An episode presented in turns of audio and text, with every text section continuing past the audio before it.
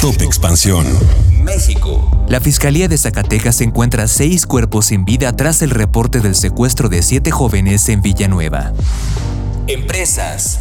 Hablemos de la prohibición de las grasas trans. ¿Qué implica para las empresas? Yo soy Mike Santaolalla y sean ustedes bienvenidos a este Top Expansión. Top Expansión.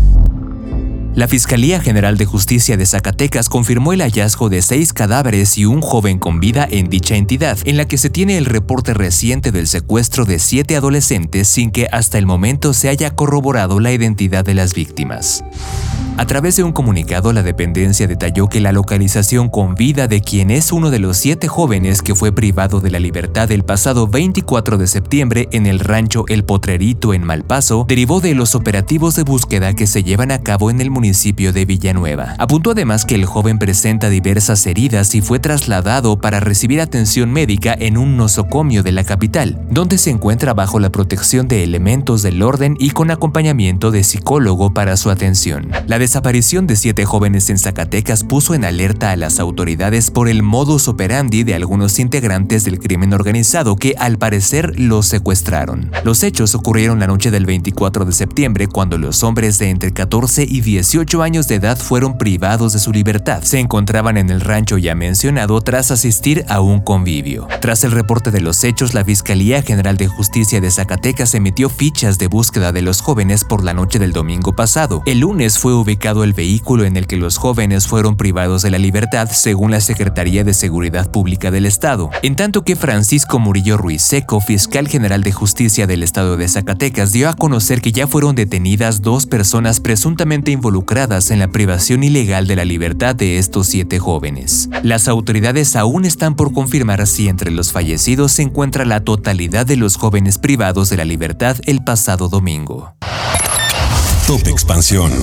México continúa restringiendo el consumo de ingredientes considerados perjudiciales para la salud, después de la implementación de las modificaciones en la normativa de etiquetado frontal en 2021 que obliga a los fabricantes de alimentos y bebidas a advertir el exceso de sodio, calorías, grasas y azúcares de sus productos, el gobierno federal ha ampliado su enfoque para abordar ahora los alimentos que contienen grasas trans añadidas. Estos cambios en la Ley General de Salud son una respuesta a las observaciones de la Organización Mundial de la Salud, que desde el 2018 solicitó eliminar por completo las grasas trans en la producción industrial de alimentos para finales del 2023. Las nuevas modificaciones que ya entraron en vigor el 20 de septiembre pasado establecen que los aceites, grasas comestibles, alimentos y bebidas no alcohólicas destinados al consumo público no pueden contener niveles elevados de grasas trans añadidas durante su proceso de fabricación. El decreto indica que estos productos no podrán exceder dos partes de ácidos grasos trans de producción industrial por cada 100 partes del total de ácidos grasos. Hay que decir que productos como papas procesadas, pasteles, helados, donas, galletas, pollo frito, aperitivos, manteca vegetal y algunas bebidas envasadas como jugos artificiales o bebidas con aceite de coco han incorporado este ingrediente en su fabricación. Desde el 2021 los fabricantes únicamente estaban obligados a poner un sello octagonal que advierte sobre la presencia de las grasas trans. Pero esta prohibición es solamente el primer paso de una serie de cambios en la normativa. Aún queda por definir por parte del gobierno federal el reglamento que permitirá la aplicación de esta ley, así como posibles sanciones para las empresas que no cumplan con las nuevas regulaciones. Lo que es definitivo es que estos cambios normativos tendrán un impacto significativo en las reformulaciones de alimentos y bebidas aunque resulta complejo prever ahora con precisión cómo afectarán a esta industria debido a la falta de detalles sobre la regulación, se anticipa que, siguiendo el patrón observado con la introducción del etiquetado frontal, las empresas ajustarán las recetas de sus productos para cumplir con los nuevos requisitos.